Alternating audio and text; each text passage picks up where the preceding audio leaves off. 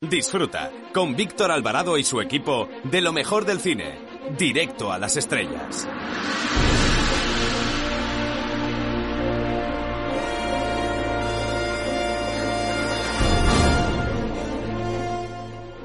Hola, soy Fernando Tejero y os mando un beso muy fuerte a todos los oyentes de Directo a las Estrellas. Chao, si os quiere, chao.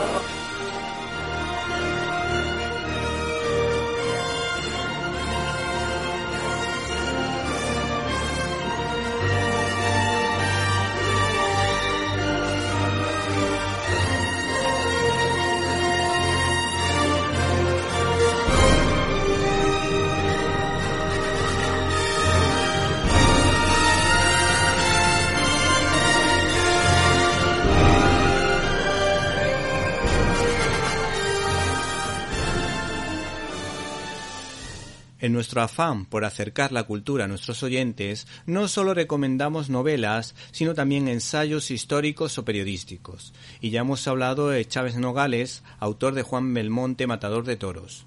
Recomendamos la recopilación de artículos de Augusto Asía, que fue corresponsal de la vanguardia en Inglaterra durante la Segunda Guerra Mundial.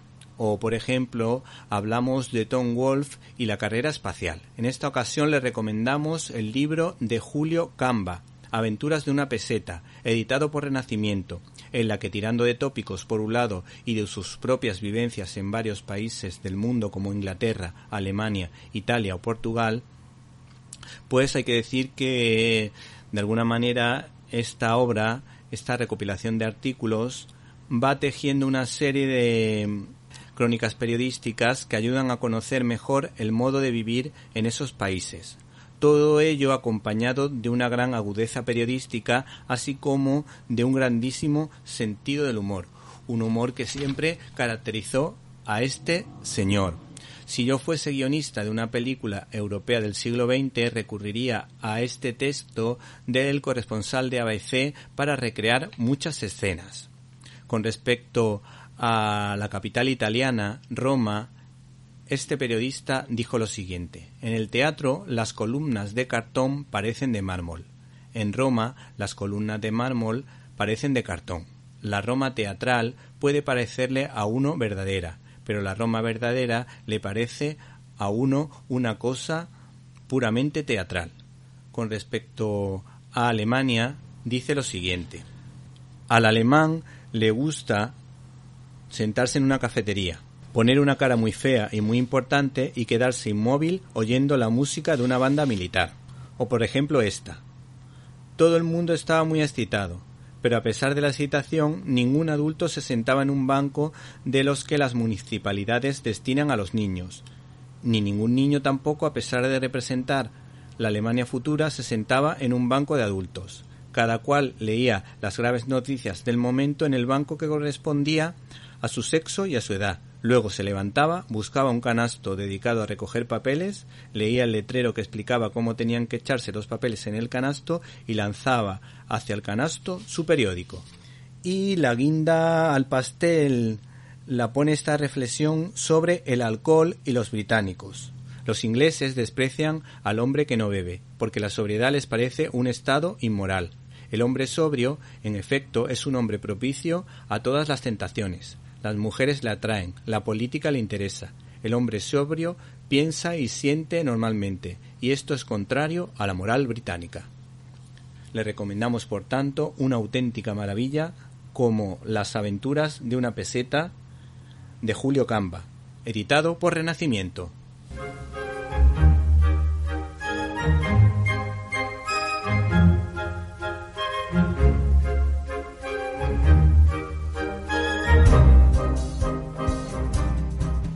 Bienvenidos a una nueva edición de Directo a las Estrellas, tu programa de cine. Y en una semana marcada por los bolazos de Filomena, nosotros apartamos el frío y lo dejamos a un lado para hablarles de los estrenos de la semana, empezando por una película británica de mucho interés como 23 Paseos.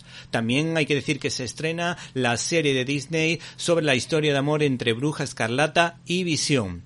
Y por supuesto, analizaremos los pormenores de una serie de televisión que se puede ver como una película porque es bastante cortita. Se titula Quick Show, el escándalo de quién quiere ser millonario. Eh, no pueden perderse tampoco nuestras secciones de este programa como la firma de Jaime Pérez Laporta o la entrevista que tendremos esta semana con Javier Jiménez Barco que nos va a hablar de las revistas Pool y su relación con el cine. Para comentarios, dudas y sugerencias puedes escribirnos a la dirección que ya sabes, info arroba cinelibertad.com. Repito, info arroba.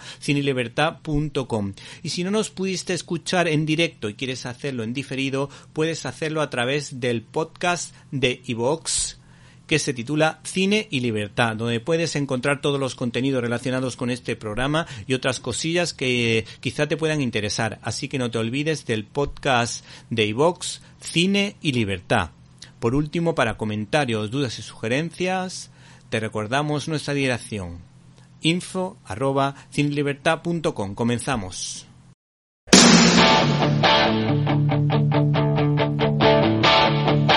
got my first real six string. Bought it at the five and dime. Played it till my La cartelera. Was the summer of 69.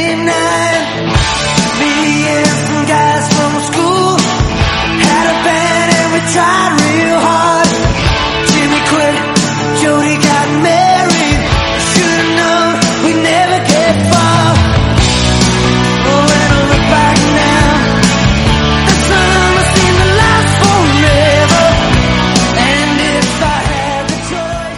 En tiempos del COVID, el cine británico está siendo uno de los pocos pilares que están manteniendo viva la llama de la pantalla grande. En esta ocasión les hablamos de una historia de amor otoñal titulada 23 paseos.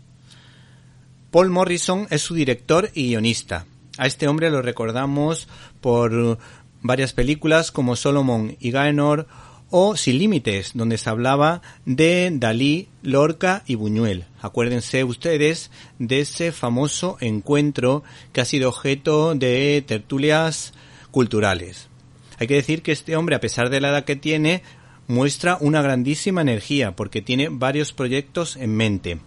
Quizá el más interesante de todos es una road movie por la Rusia soviética, que rememora un viaje que este señor hizo en 1964 cuando era estudiante. ¿Y qué es lo que cuenta esta historia de amor otoñal? Que como hemos dicho se titula 23 paseos. Pues hay que decir que tenemos las declaraciones de su director. Quería hacer una película sobre mi generación. Mostrar que nos hacemos mayores, pero todavía queda espacio para la alegría, la intimidad, el amor y que lo necesitamos. La soledad no es una condición de la vejez, sino de la sociedad en la que vivimos. Busca una historia muy real y lo cierto es que cuando te haces mayor ocurren cosas difíciles. El sistema maneja algunos asuntos bien, pero no todos cuando se trata de cuidar a los mayores. Quería decirlo porque tengo conciencia social. No solo hago cine. En el Reino Unido está emocionando al público precisamente por eso. ¿Y qué es lo que ha dicho la crítica de esta película? Pues hemos encontrado una crítica interesante en la página web de Cine 21 en la que destaca lo siguiente. Ambientada en el norte de Londres, la relación entre los protagonistas desprende mucha ternura. Tiene, lógicamente, mucha relevancia los paseos largos por el bosque, por el parque, momentos de conversaciones sencillas, de adentrarse en el mundo del otro. Los catalizadores serán los perros, cuyo amor y cercanía, por otra parte, de sus dueños es el sello identificativo, lo cual habla también de la necesidad del ser humano de estar siempre acompañado, en cualquier lugar y en cualquier edad. Y por si te animas a ver esta película, esta es la historia de Dave y Fern. Son dos desconocidos de cierta edad que han sufrido por circunstancias de la vida se conocen mientras sacan a sus perros, y durante un total de 23 paseos florece un romance entre los dos, pero ni Dave ni Fern han sido del todo honestos el uno con el otro, y su futuro puede verse comprometido por los secretos que se han guardado. Arroba Cine Libertad es nuestra cuenta de Twitter. Para escuchar tus agudos comentarios te esperamos en arroba Cine Libertad abrimos nuestro canal habitual de comunicación invitándoles a que entren en Facebook con el nombre Víctor Alvarado, guion directo a las estrellas. Esperamos su comentario.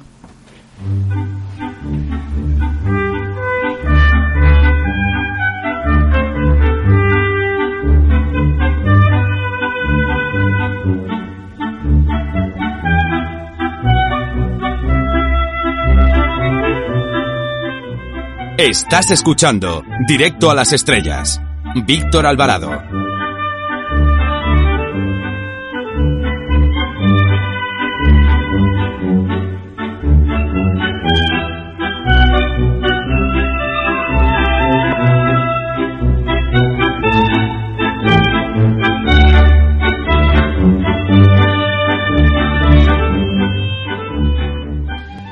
¿Quién iba a pensar que los tiempos que corren íbamos a poder disfrutar de una sitcom, una comedia de risa enlatada de superhéroes en el canal Disney, donde apareciesen Bruja Escarlata y Visión? Y sobre todo después de haberlos visto luchar en la saga de los Vengadores, donde estos personajes tenían bastante protagonismo en muchas escenas y en algunas de las películas. Hay que decir que de alguna manera se plantea la pregunta de si es posible la historia de amor entre un robot y una bruja de Marvel. De hecho, ya los mm, guionistas y dibujantes de Marvel pues contaron esta historia, aunque aquí de alguna manera el enfoque es completamente distinto. Mm, el director de esta serie ha sido Matt Sadman y la guionista principal es eh, Jack Seffer, que de alguna manera dice que esta película arranca, por decirlo de alguna manera, con los tópicos de este tipo de comedias enlatadas.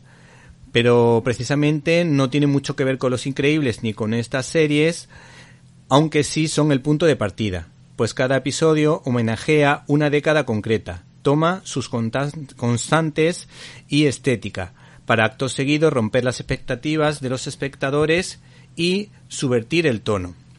Hay que decir que esta serie pues hace muchísimos guiños a grandes series de diferentes épocas como Te quiero Lucy, Embrujada, Enredos de familia, Quién es el jefe, Los problemas crecen o Friends. Y en palabras de esta guionista es una carta de amor a la televisión con la que crecemos hasta cierto punto, porque en realidad no es todo tan cómico ni perfecto como parece en todas las sitcom, advierte esta mujer en declaraciones a fotogramas. Arroba Cine Libertad es nuestra cuenta de Twitter. Para escuchar tus agudos comentarios te esperamos en arroba Cine Libertad.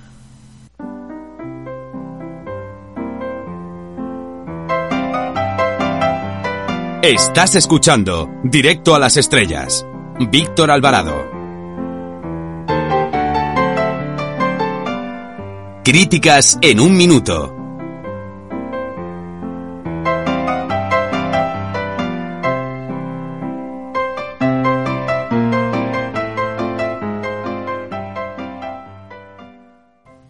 Todos nuestros oyentes deben saber del interés del que les habla por las producciones británicas por su gran nivel en líneas generales.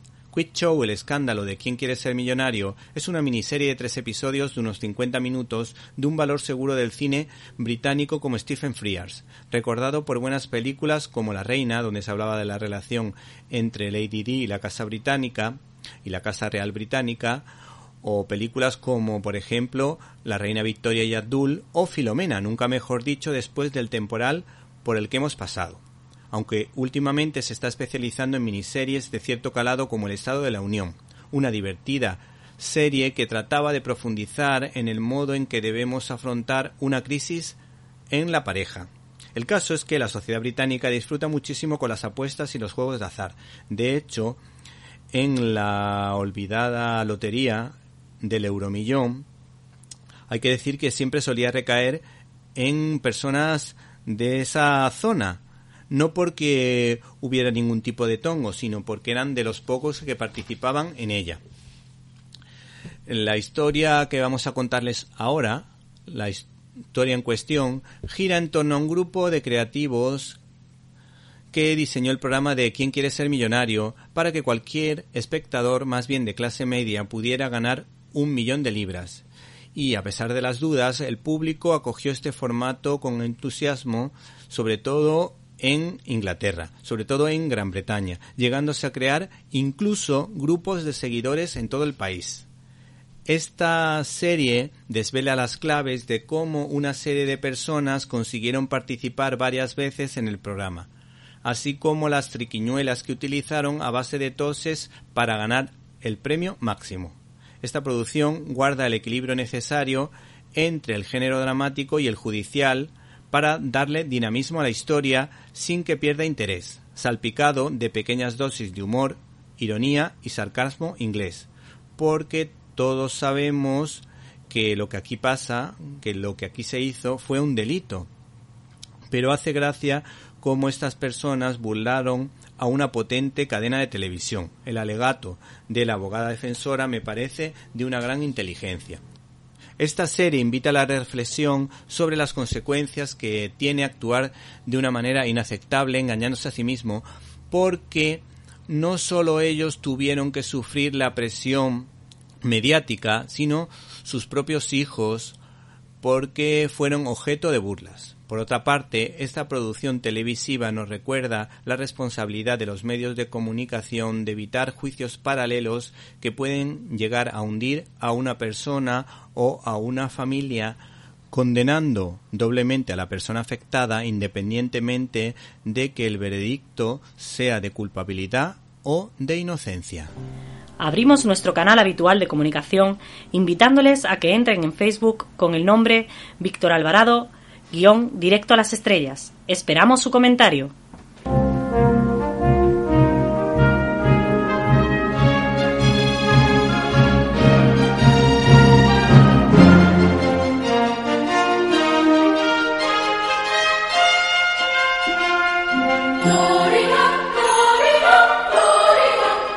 Storyboard.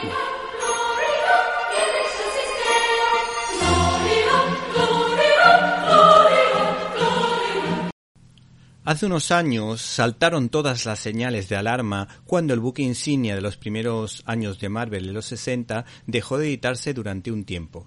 El editor de Panini Marvel, Julián M. Clemente, me dijo, tranquilo, algún día volverán y desde hace ya unas semanas, desde hace ya unos meses, podemos disfrutar de las aventuras de los Cuatro Fantásticos, titulada en este caso para siempre. El argumento plantea que sería de la vida de Ben Green que quiere casarse con Alicia Master en la Tierra. Ante la imposibilidad de poder contactar con las dos cuartas partes del grupo que se encuentran em, perdidos en una dimensión desconocida, pues hay que decir que Ben Grimm propone como padrino de boda a Johnny Stone, pero este declina porque dice que tiene que encontrar la forma de que Red Richards sea realmente su padrino, el que se lo merece. Este ejemplar pretende que reflexionemos sobre la institución familiar y los efectos positivos que producen en sus miembros y es mostrado como un lugar para intentar o un lugar donde nos sentimos seguros.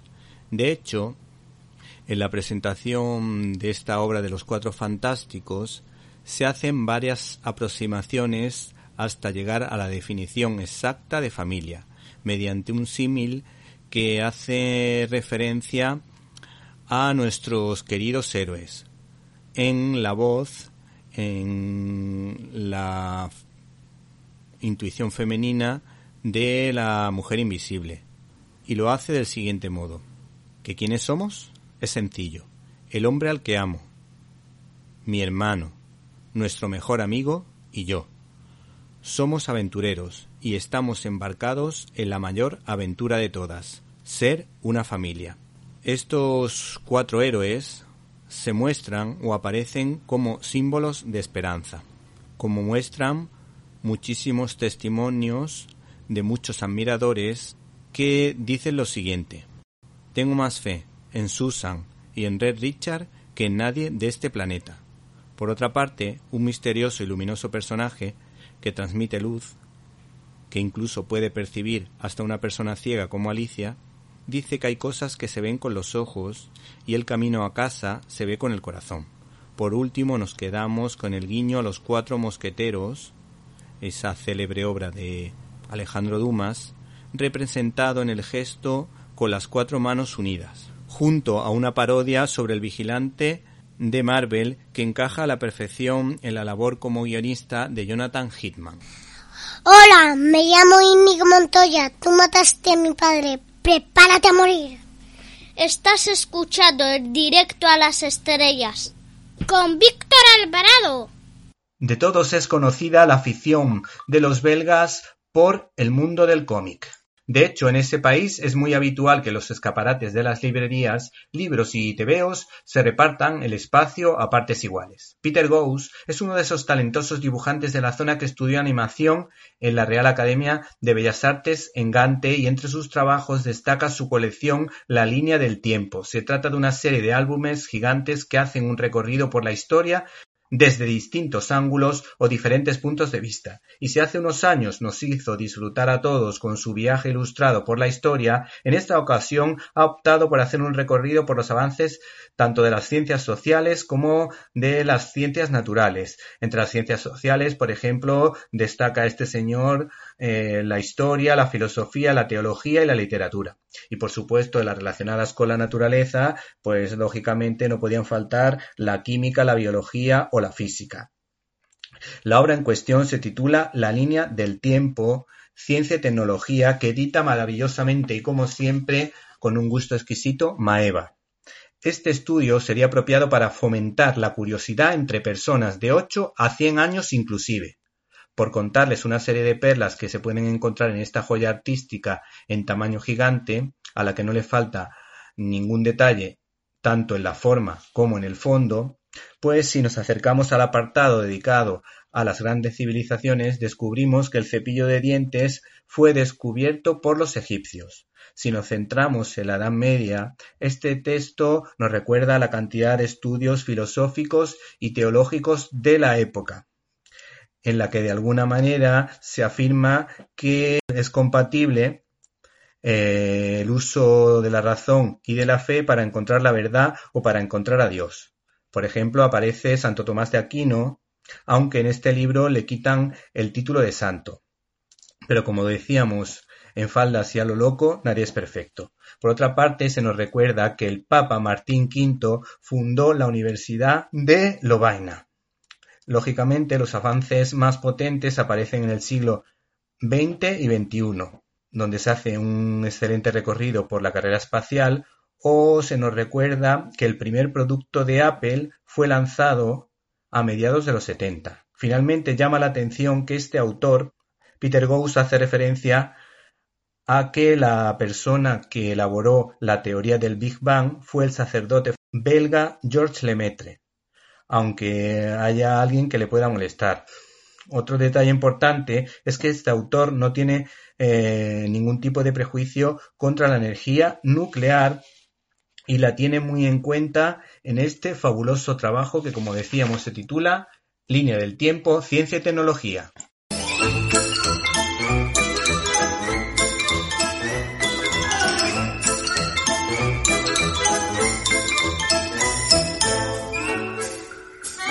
Estás escuchando Directo a las Estrellas. Víctor Alvarado. Nuestro invitado esta semana es arquitecto técnico y ha tenido la habilidad de diseñar una editorial que te traslada con la imaginación a paisajes imaginarios y a lugares insospechados. Aunque en esta ocasión pues ha publicado un libro para Diablo Ediciones que se titula Chicago Marte por 15 centavos, una historia de las revistas Pool. Buenas tardes. Hola, ¿qué hay, Víctor? Buenas tardes. Eh, las revistas Penny Dreadful, de alguna manera, fueron las que prepararon el camino para este tipo de revistas que comenta en tu libro. Hombre, por lo pronto fueron un antecedente. Eh, las Penny Dreadful, al, igual que los folletines y otras características de la novela popular del 19, pues es, de alguna manera preparan el terreno para las pulp, efectivamente.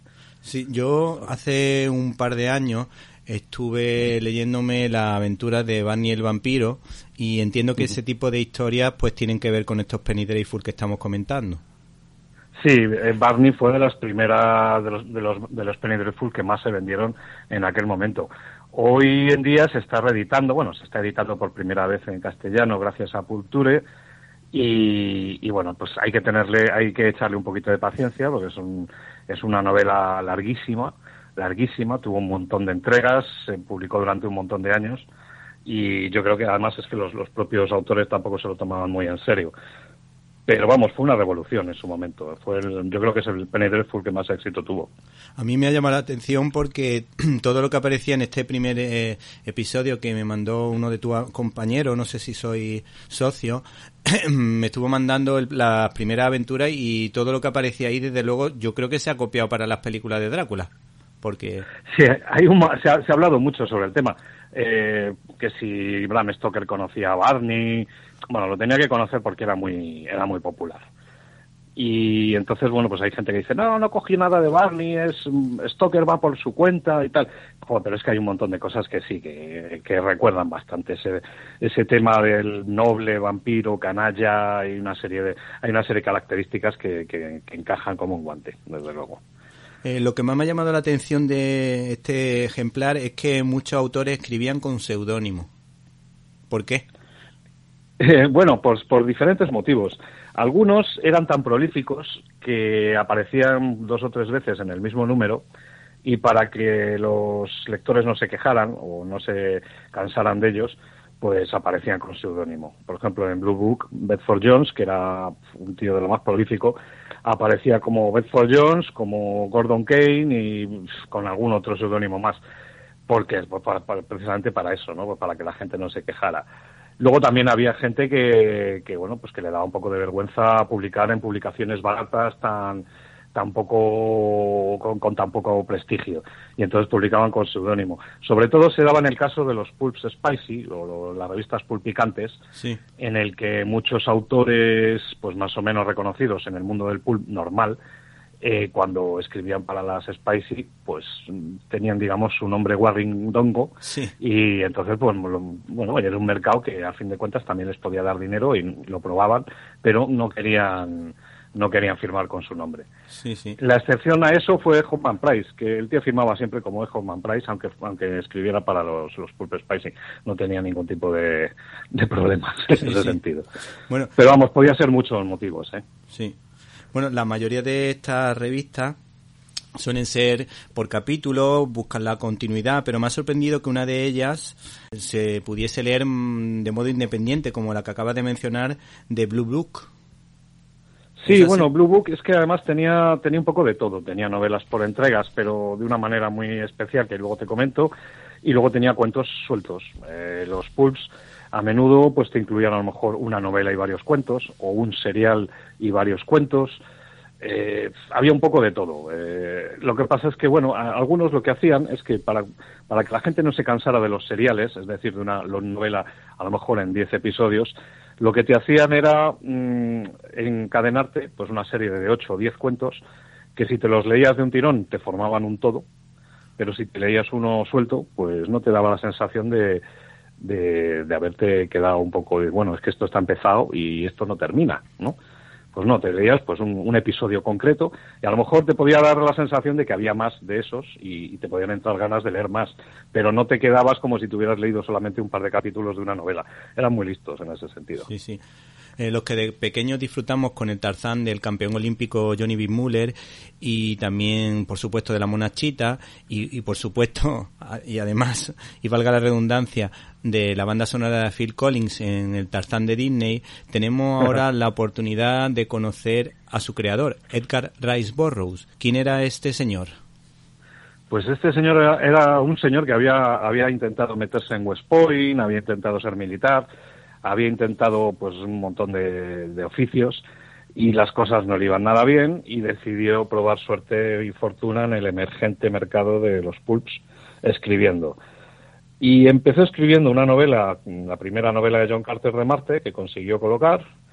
Luego escribió una fantasía medieval, El proscrito de Thorn, Sí. que no tuvo demasiado éxito. Y su tercera novela fue la que pegó el pelotazo, y fue Tarzán de los simios, que bueno, pues fue un éxito tremendo. Se publicó primero de, una, de, un, de un tirón en, la revista All Story, y, y luego pues se publicó seriado en varios en varios periódicos de todos Estados Unidos y luego ya salió en versión libro. Para cuando salió en versión libro, Barrows ya había escrito la segunda, la tercera, la cuarta novela. Eh, llegó a hacer veintipico novelas de, de Tarzán. Se hizo, se hizo rico, así a lo tonto, con, pero gracias a Tarzán. Tuvo muchas otras sagas, ya te digo, la saga de John Carter de Marte, tiene una saga ambientada en Venus, una muy divertida basada, eh, ambientada en el centro de la Tierra, que él llamaba Pelúcidar, pero sin duda alguna la que, la que le lanzó al estrellato como autor y la que le permitió dedicarse en exclusiva a la escritura como modo de vida fue Tarzán. ¿Y era un autor bueno o no? Pues ha sido muchas veces muy denostado. Era un autor popular, pero era un narrador fantástico. Es decir, eh, este hombre lo que pasa es que tenía un conocimiento íntimo del gusto de la gente y el tío tenía muy claro que la gente lo que quería era pasarlo bien. Entonces, ¿es un autor literario, yo qué sé, de la altura de Follner, de Steinbeck? No, no lo es. Pero nunca pretendió serlo. Nunca pretendió serlo. Entonces, en su, digamos, en su estatus, en, el, en el puesto en el que estaba, pues era de los mejores. Era de los mejores porque el tío sabía perfectamente qué era lo que tenía que darle al público. Tú coges una novela de Barrocks y cuando te quieres dar cuenta te la has acabado. Y es de lo que se trataba. El guionista marbeliano Roy Thomas siempre se ha mostrado como un especialista en adaptar eh, obras clásicas, como ocurrió con la excelente visión que dio del personaje de Conan de Howard, que dio lugar a dos versiones cinematográficas eh, como todos sabemos, eh, sobre todo las que más me gustan a mí son las protagonizadas por Arnold Schwarzenegger. ¿Qué nos puede decir de Howard y del personaje de Conan? Bueno, Conan llegó a la carrera literaria de Howard prácticamente al final. Él había probado suerte pues en prácticamente todos los campos de, de la escritura. Había hecho novela criminal, había hecho mucho western, que además tenía un mercado en el que vendía muy bien había hecho esta novela de aventura histórica, tiene narraciones en las cruzadas, tiene un espadachín llamado Solomon Kane, tiene un previo, un personaje anterior a Conan, que es Skull, el rey, que es un poco similar, más o menos. Y, y, digamos que en los últimos años de su vida, pues tras un viaje a México con los amigotes, así a pasarlo bien, llega el tío pues con las pilas cargadas y se pone a escribir a Conan y Conan pues es un bombazo absoluto desde ese momento. Estamos hablando del año 36, 37, poco antes de, su trágico fallecimiento. Y bueno, pues, pues Conan tuvo mucho éxito. Él escribió mucho porque además Howard era un tío muy prolífico. Y, bueno, pues quién sabe si hubiera seguido escribiendo Conan o si hubiera pasado ya directamente al western o a la aventura histórica si no hubiera fallecido.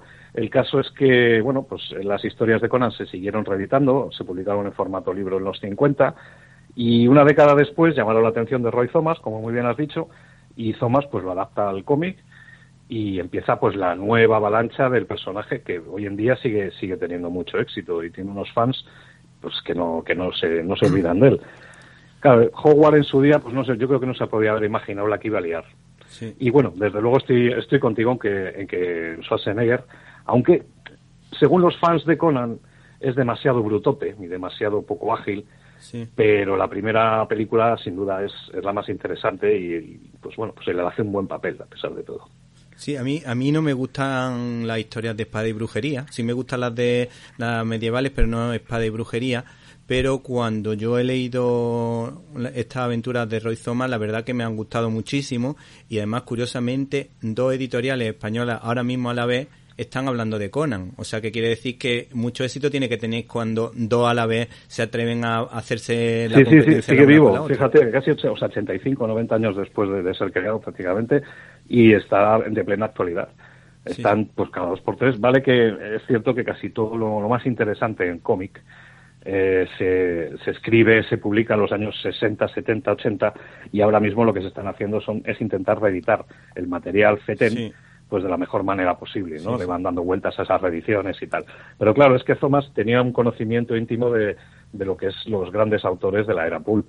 Thomas también adaptó a Tarzan para Marvel y, y, por supuesto también adaptó a Rey Cool y a Conan. y claro, pues este hombre lo que hacía incluso en algunos cuentos de Howard que no son de Conan, él les, los cogió, les dio una vuelta de tuerca y los adaptó al cómic como si fueran de Conan. Pero no lo hizo mal, no lo hizo mal. Era un tío que sabía hilar muy bien y además eh, hay una cosa que es que Thomas, lo que son las cronologías internas de las series, pues las, las lleva muy bien. Entonces, bueno, pues la verdad es que es un hombre que tiene bastante prestigio en el mundillo. Sí, bueno, ya que estamos hablando de cómic, aquí también me da la sensación de que muchos tiraron de, de este tema, Stan Lee, eh, Goodman, el, el, editor de Timely Comics, porque aquí, por ejemplo, a mí el que más me ha llamado la atención es el susurrador, que es una mezcla entre Batman y Daredevil, y desde luego, vamos, si no han copiado de, de estos dos de este personaje. Hay, claro, ten, ten, en cuenta que los, los pulps, eh, cuando, cuando llegan, hay un momento que llegan a coexistir con los primeros comic book, las, las últimas revistas pulp con los primeros comic book. Pero claro, los primeros comic book eran una cosa muy básica muy mal dibujada y con argumentos muy básicos. Entonces, realmente no llegan a coexistir del todo. Pero cuando empieza la, la, la, verdadera edad de oro del comic book en los años 60 y tal, eh, esos editores que han leído Pulp cuando eran un poco más jóvenes empiezan a tirar un montón de los personajes que les gustaban.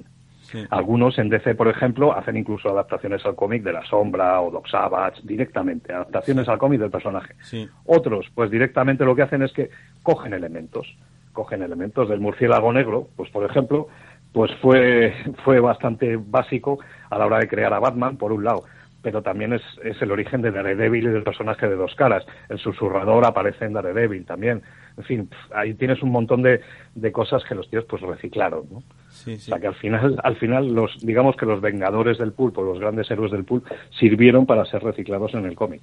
A mí otro que me llama la atención es que sale un personaje que es clavadito a Cráneo Rojo, el rival del Capitán América, y luego por otra parte yo había leído en un libro que Jerry Siegel y Joe Sutter antes de crear a Superman crearon una especie de personaje que se fuese pareciendo a, lo, a la idea que tuviésemos de Superman y que aquí coincide con lo que tú has dicho de Doc Savage, que no sé si sería el intermedio entre Doc Savage eh, y Superman, pues Jerry Siegel y Joe, Joe Sutter el año anterior a crear Superman hicieron algo que tenía que ver con, con, los dos. Un primer, un primer intento, es posible. Ten en cuenta que, vamos, eh, está bastante, bastante establecido que Superman tiene dos, dos personajes fundamentales que le influyeron en su creación.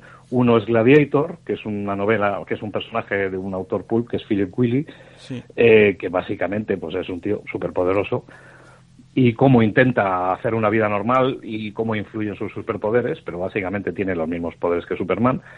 Y el otro es pues Clark Savage Jr. o Doc Savage, que pues bueno, pues que se llamaba Clark, que tiene una fortaleza de la soledad, literalmente en el Ártico, que en los anuncios, si tienes el libro por ahí, verás que hay un anuncio de Doc Savage ahí en blanco y negro que pone Superman, es decir, le ponían como diciendo, ah, Doc es un superhombre. Sí. Y, y, y, entonces, bueno, pues es una cosa que la gente pues tenía muy en la cabeza, lo de Superman. Sí, sí. Y cuando llegan Siegel y Shuster, pues sí, me parece que hicieron un primer intento de hacer algo muy parecido a Hugo Danner, Gladiator, mm, y luego pues hicieron una mezcla entre, entre Danner y Doc Savage. Y le pusieron un uniforme, cosa que ninguno de ellos llevaba. Sí, sí. Y bueno, bueno, pues no les salió mal. Sí. Luego, con respecto a, a, héroes enmascarados, El Zorro y el Llanero Solitario son dibujos animados y bueno, y películas, por supuesto, que hemos disfrutado todos de niños en los años 80 y 90 porque El Zorro y el Llanero Solitario te lo ponían mil, miles y miles de veces, no una, miles y miles de veces. Y además Sí. eh, salía eh, todos nos acordamos del famoso grito de ese High on Silver Away y todas esas cosas que, que de pequeños pues nos ilusionaban tanto. Luego no- hemos visto estos dibujos años después y no nos parecen tan buenos, pero en esa época pues nos gustaban mucho. ¿Nos puedes dar alguna Sí, bueno, pincelada? marcan una época, marcan una época. Eh, el zorro, concretamente, que es anterior al llanero solitario, fue para Johnston McCulley, que fue su autor, fue una especie de, pues un poco como para, eh, Tarzán para Barrows, fue su mina de oro, de eso de que estás, te metes en, el, en a escritor pool y tienes la suerte de tocar eh, el tema eh, y crear un personaje que a la gente le encanta y pues ya has pegado el pelotazo. Y eso es lo que le pasó a, a. Pegó el pelotazo con el zorro. Sí. Escribió muchísimo del zorro. Y claro, además tuvo la suerte de que apenas un año y pico después de, de hacer su primera novela del zorro y de publicarla en un pulp que se llamaba Argosy All Story, pues resulta que se la, se la adaptaron al cine, al cine mudo, Sí. con Douglas Fairbanks, Douglas Fairbanks, sí. pero al cine. Entonces, claro, fue, fue un, fue un, un puntazo, un puntazo, porque claro, eso permitió pues que el libro se pudiera, pudiera aparecer eso en formato libro, no en formato revistucha, con ilustraciones y con fotos de la película y tal, y a partir de ahí ya pues subió como la espuma. En cuanto al llanero solitario, es curioso porque aunque, aunque se crea para la radio, eh, se crea a la vez para la radio y para una revista pulp. Y la revista pulp no tuvo demasiado éxito, se publicaron solo siete ocho revistas, o sea, siete ocho novelas. Pero curiosamente, una copia descarada, que era el, jinete solitario, eh, resulta que llegó a publicar como cincuenta y pico novelas. Es decir, que la persona a la que le encargaron las novelas de Llanero Solitario o su portavista, o ambos, no consiguieron contactar, conectar con el público tan bien como, como a lo mejor el personaje podía funcionar en la radio o en el TVO. Sin embargo, el, la revista de la competencia, que lo estaba plagiando descaradamente, sí, que conectó con, con, el, con el público y, se vendía como churros. Es una de esas veces que la copia mejora el original. ¿no? Cuando veíamos la serie esa, eh, pues todos sabíamos que el nombre del llanero solitario y su caballo plata, pero el indio mm, se llamaba Toro, en, España se llamaba, se llama Toro, pero en realidad el nombre real era Tonto. Era tonto, pero, era, tonto era tonto. Nosotros cuando intentábamos leer los labios del, del protagonista entendíamos como tonto, y dicho, ¿es Toro o es tonto? Porque no sé si en el doblaje se equivocarían o algo, porque daba la sensación de que estaba diciendo tonto. Por eso me, sí, sí, era tonto, era tonto. Claro, a los americanos les resultaba tremendamente exótico y no sabían qué significaba aquello. Sí. Me decían, ah, pues es cama un tonto, y ya les parecía estupendo. Pero claro, eso lo dicen en español y la gente se queda un poco a cuadro, joder, está llamando tonto al pobre indio, encima que es su amigo. Entonces, lógicamente, buscaron un, un, un nombre que fuera fonéticamente similar, pero mm, dejar, quitaron lo de tonto. Sí, sí. Bueno, por otra parte, he descubierto que mi padre también tenía una fuente que seguramente habría tirado de, de las revistas Pool o de alguna versión que se haya hecho después, porque siempre una de las bromas que él hacía es que era la sombra y nos intentaba perseguir diciendo soy la sombra y yo creo que lo hacía por esto, porque hacía le hacía un gesto así misterioso, se tapaba un poco la cara y digo esto tiene que ver tiene que ver algo con pues mira en eso compartimos vivencias en cierta manera porque mi padre también se había criado con, las ediciones españolas de la biblioteca de editorial Molino de estos personajes de Doc Savage y La Sombra aparecieron en, Molino en los años 30 aparecieron un poquito antes de empezar la guerra civil luego hay un hiato y luego pues empezaron a, a siguieron publicándose y al final pues se fueron a Argentina pero aún así venían aquí los los esas novelas entonces mm, mi padre concretamente sí se había criado leyendo La Sombra de hecho, yo me, metí en esto pues hace un montón de años, pues por aquello de que mi padre lo recordaba con cierta nostalgia de juventud, y entonces yo me puse a buscar en, mercadillos y en librerías de segunda mano y le conseguí algunas de esas novelas. Y claro, cometí el error de leérmelas, algunas eran buenas, me enganché y bueno, pues aquí estoy. Sí. aquí estoy. Bueno, pues aquí la verdad que es que hay, mucho guiño al cine, como por ejemplo Rocketeer, por ejemplo el Doctor Spock. Mm, cuando se acerquen a leer el libro se darán cuenta de dónde vienen estos nombres. Pero a mí sobre todo un apartado que me ha encantado, que yo creo que es el mi capítulo favorito, es el que dedica al mundo de la intriga, ya que, por ejemplo, aquí aparece Raymond Chandler, que es el guionista de dos peliculones como El sueño eterno y Perdición, creador del personaje de Philip Marlowe, si mal no recuerdo, y también por otra parte aparece Dashiell Hammett, que yo lo descubrí, bueno, yo sabía que era el guionista de Halcón Maltés, pero lo descubrí en, en unos cómics que editó Planeta hace un par de años o tres, de la gente K9, que me resultó maravilloso. Lo tengo, es de los que no tengo guarda, lo tengo en casa precisamente porque me parece que, hay que disfrutarlo en cada llegó incluso a tocar el palo del cómic con el agente secreto X9 del FBI, con, Raymond, con, con Alex Raymond, en el dibujo, nada menos, además. Eh, bueno, Hamed es el, padre fundacional de la novela negra en Estados Unidos. Con Hamed, y esto lo decía Raymond Chandler, con Hamed el, crimen abandonaba los saloncitos de té y la casa del vicario y se trasladaba a las calles sucias, que es de donde pertenece el, crimen de verdad, ¿no? Y, efectivamente, Hamed lo que hace es trasladar el crimen a la sociedad dura, áspera, golpeada por la corrupción y la miseria que estaban viviendo los lectores de novelas pulp y crea el género negro. Y, prácticamente el 99% de su obra aparece, aparece en los pulp. Y cuando se fue al cine, tuvo la suerte de que pegó el pelotazo y, digamos, pasó a otro estatus. El que le sustituyó fue, fue Chandler, en las mismas páginas. Sí, sí. Bueno, como vemos que nos queda un poquito de tiempo, a mí una cosa que me ha llamado la atención es una referencia que haces a Cornell Wallbridge, creo que se pronuncia así, y su paralelismo con la ventana indiscreta. Sí, bueno, es que realmente él escribe el cuento de la ventana indiscreta. Eh, tienes que tener en cuenta que es que eh, prácticamente los guiones de la mayoría de las películas están de esa época, de los años 40, 50, 60, están basados, según la más, de las más de las veces, en novelas o cuentos que se han publicado en los pulp. Eh, desde el Psicosis de Hitchcock, que es una novela de Robert Bloch, hasta, por ejemplo, como tú dices, La ventana indiscreta, también de Hitchcock, que está basada en un cuentecito de, de Cornel Woolrich, publicado en un pulp, que se publicó como, me parece que se llamaba Tiene que ser asesinato, It Had to be Murder, en referencia a lo que piensa el, el cotilla, que está mirando ahí con, con, su, con sus lupas, y ve, pues, mirando en su patio de manzana, ve algo que cree que debe haber sido un asesinato, ¿no? y, y, ese cuento, pues, de alguna manera, se, se expandió un poquito para llenar lo que es el guion de una película. Sí. Pero vamos, de ahí viene, ¿eh? O sea, es más, está, está acreditado en la película de Hitchcock.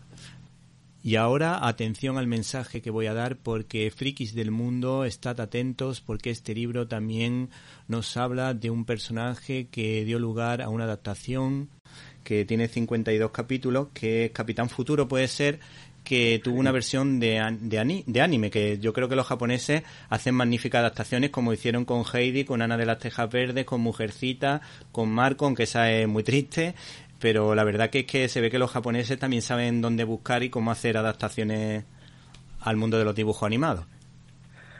Sí, bueno, y lo sacaron efectivamente de una revista pulp, que era el Capitán Futuro, el, hombre del mañana, Luego, luego cambiaron a Mago de la Ciencia, no, al revés, empezó como Mago de la Ciencia y luego pasó a ser Capitán Futuro, el hombre del mañana. El caso es que fue una revista pulp que ofrecía en cada, en cada revista una novela y luego varios cuentecitos y secciones. Y curiosamente ahora la estamos reeditando en español, bueno, reeditando, editando por primera vez en formato facsímil. Estamos haciendo una especie de falso facsímil, porque tiene que ser falso porque está en español. Pero estamos reproduciendo el, el, contenido y el formato original a doble columna con todas sus ilustraciones interiores y tal. Entonces, bueno, llevamos tres números ya, las tres primeras novelas, y está teniendo mucho éxito, porque aunque es una ciencia ficción muy retro, muy pues, de años 40, pero es muy divertida, es muy divertida. Edmund Hamilton, que era el autor y el creador del Capitán Futuro, era un señor muy, muy solvente, era un narrador, como pudieran ser Barrows o Howard, que sabía conectar muy bien con el público y te lees las novelas de un tirón. Sí, sí. Bueno, aquí describe muy bien, por ejemplo, el, el miedo de Lovecraft, ese miedo nihilista, está muy bien descrito aquí, pero por comentar algún detalle que yo creo que le llamará la atención a nuestro oyente. Y por último, ya te queremos preguntar, en la portada aparece una mm, especie de villana cargada de armas con una ametralladora Thompson, creo que es la que lleva en su mano. ¿Quién es esta mujer? Porque para lo mm, políticamente correcto, me imagino que también tendrán la oportunidad de ver que también había heroína en esta historia. Yo por lo menos he encontrado unas cuantas. En los pools te vas a encontrar pues con cosas que son políticamente incorrectas hoy en día, porque a fin de cuentas mm, eran otros tiempos. Claro. Pero también te vas a encontrar con que de la manera más natural y más sencilla y sin aspavientos, pues te ponían una heroína y una heroína, una heroína que me metía galletas a diestro y siniestro y como la cosa más natural del mundo y es vamos pero mucha gente mucha gente puso ese tipo de personajes incluso Howard que, a veces se le ha tendido a pensar que el papel de sus eh, personajes femeninos era puramente decorativo él tiene espadachinas y, y en el caso concreto que dices pues la verdad es que era una portada de Black Mask y, el cuento al que hace referencia es una, es una mujer fatal que se, en un momento dado se ve acorralada, pero no, es, no forma parte de ninguna saga ni es un cuento, un cuento de especial relevancia. Lo que pasa es que la portada, que es de Rafael de Soto, que es uno de los grandes autores de, portadas pulp, pues tiene mucha fuerza. Y entonces decidimos que iba a ser una de las que íbamos a poner en la, la, la portada de nuestro, de nuestro libro. ¿Ese autor que era español? Rafael de Soto. Sí, bueno, era, era un ilustrador de origen español. Eh, ten en cuenta que hay un montón de, portadistas de las revistas Pulp que eran de origen europeo. Frank R. Paul, por ejemplo, que era eh, de los más famosos de Amazing Stories, de ciencia ficción, que era experto en hacer eh, perspectivas un poco de vértigo, pues era un hombre que era, era delineante y había emigrado el hombre pues para, para ganarse el pan en Estados Unidos y acabó haciendo portadas de revistas de ciencia ficción. Y de Soto, concretamente, había estudiado arte ya en Estados Unidos y, bueno, pues hacía unas portadas y unos, unos personajes alucinantes. Bueno, pues nos ha encantado tu libro, en el que aparece casi una especie de retrato de John Wayne. Pues nos podemos encontrar multitud de ilustraciones que hacen la lectura muy amena, porque además está plagado, plagado de anécdotas. Y el título en cuestión, Chicago Marte, por 15 centavos, de ediciones Diablo, eh, de Javier Jiménez. Una auténtica maravilla. Muchísimas gracias, Víctor. Muchísimas gracias. Me alegro que lo hayas disfrutado.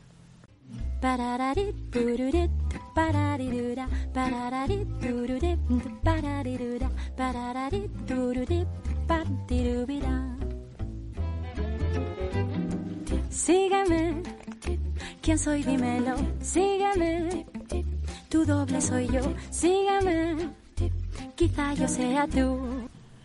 Jaime Pérez Laporta tiene la pluma de los grandes escritores del siglo de lo español escribiendo sobre cine y educación en su diario de un profesor. Volvemos de nuevo con este diario de un profesor cinéfilo. Y hace poco, un referente para mí en redes sociales decía que la película Her era una buena película a pesar de su discurso infantil y recargadamente cursi. Me hizo gracia el hecho de que yo la había visto hace dos meses con la esperanza de encontrarme eso, una buena película rosa. Mi impresión fue muy distinta. Her es un drama romántico de Spike Jones, estrenado en 2013 con la estética hipster del momento. Película policromada hasta el extremo, como una feria de las de algodón de azúcar. Rojos, verdes y amarillos estridentes contrastan con el gris del argumento. Theodore, un cirano de Bergerac capitalista, es decir, un hombre que se dedica a redactar declaraciones de amor por encargo, se aleja ya de los 30 años y ha sufrido un divorcio doloroso tras un fugaz matrimonio y su vida solitaria lo lleva a enamorarse del ordenador que gestiona sus asuntos, un cacharro de inteligencia artificial que viene con la dulce voz de Scarlett Johansson integrada de fábrica, y que se llama, por cierto, Samantha. Y el problema no es que la película esté bien o mal filmada, eso en la era de la técnica y de las producciones millonarias ya es muy difícil. Tal vez está montada con algo de ingenuidad, pero lo grave no es eso. Lo que realmente es grave es que el director de la cinta ha dado voz a un tipo de amor narcisista, burdo, sentimental y realmente áspero. De esos que soñábamos en nuestra adolescencia sin percatarnos de lo idiota que parece cuando amas a alguien para sentirte mejor, para sentirte a gusto y nada más. En el fondo, enamorarse de un ordenador que controla y organiza toda nuestra vida es algo que muchos de mis alumnos querrían, si no lo hacen ya. Es un amor que tiene dos aspectos muy atractivos para un adolescente. El hecho de amar a alguien a medida y que copia nuestro ser humano y el charlar con una voz sexy y misteriosa dispuesta a mucho. La película tiene cosas positivas como por ejemplo la propia evidencia del límite. Si la inteligencia artificial es exactamente eso, inteligencia, desarrollará pensamientos como cualquier humano o incluso mucho más y mejores. Eso hace que el amor de Samantha, o de un ordenador, imaginaos que ya hablamos de él, en este caso de ella, como un protagonista de la película. Pues eso hace que el amor de Samantha sea imposible hacia el personaje de Theodore, porque es claramente superior. Lo ridículo es que un ordenador puede desarrollar sentimientos y con su superinteligencia puede refinarlos y convertirlos en inabarcables para Theodore. La limitación de Theodore es un problema para Samantha. Y además Samantha es un software y Theodore reduce sus amores a sentirse bien, a sentirse a gusto. Y si yo a mis alumnos les dijera que ese es el secreto del amor, que ¿qué amor podría inculcarles yo por asignaturas que exigen esfuerzo, que exigen tiempo, que plantean exámenes duros y que no, no solo hacen sentir bien o mal, sino mucho más? Está claro que la idea del amor que propone Her no tiene por dónde cogerse, ni siquiera es un diagnóstico de la sociedad actual. Bueno, llegó el momento de la despedida, pero antes quiero agradecer el trabajo a todo el equipo de Directo a las Estrellas. Un abrazo para Antonio, Irene, Guadalupe, Jaime, Carlos y Javier, si los que hubiese sido imposible realizar este programa. Espero que usted, y usted, y también usted, o tal vez tú, hayas pasado un rato entretenido. Recibe un cordial saludo de Víctor Alvarado y hasta la semana que viene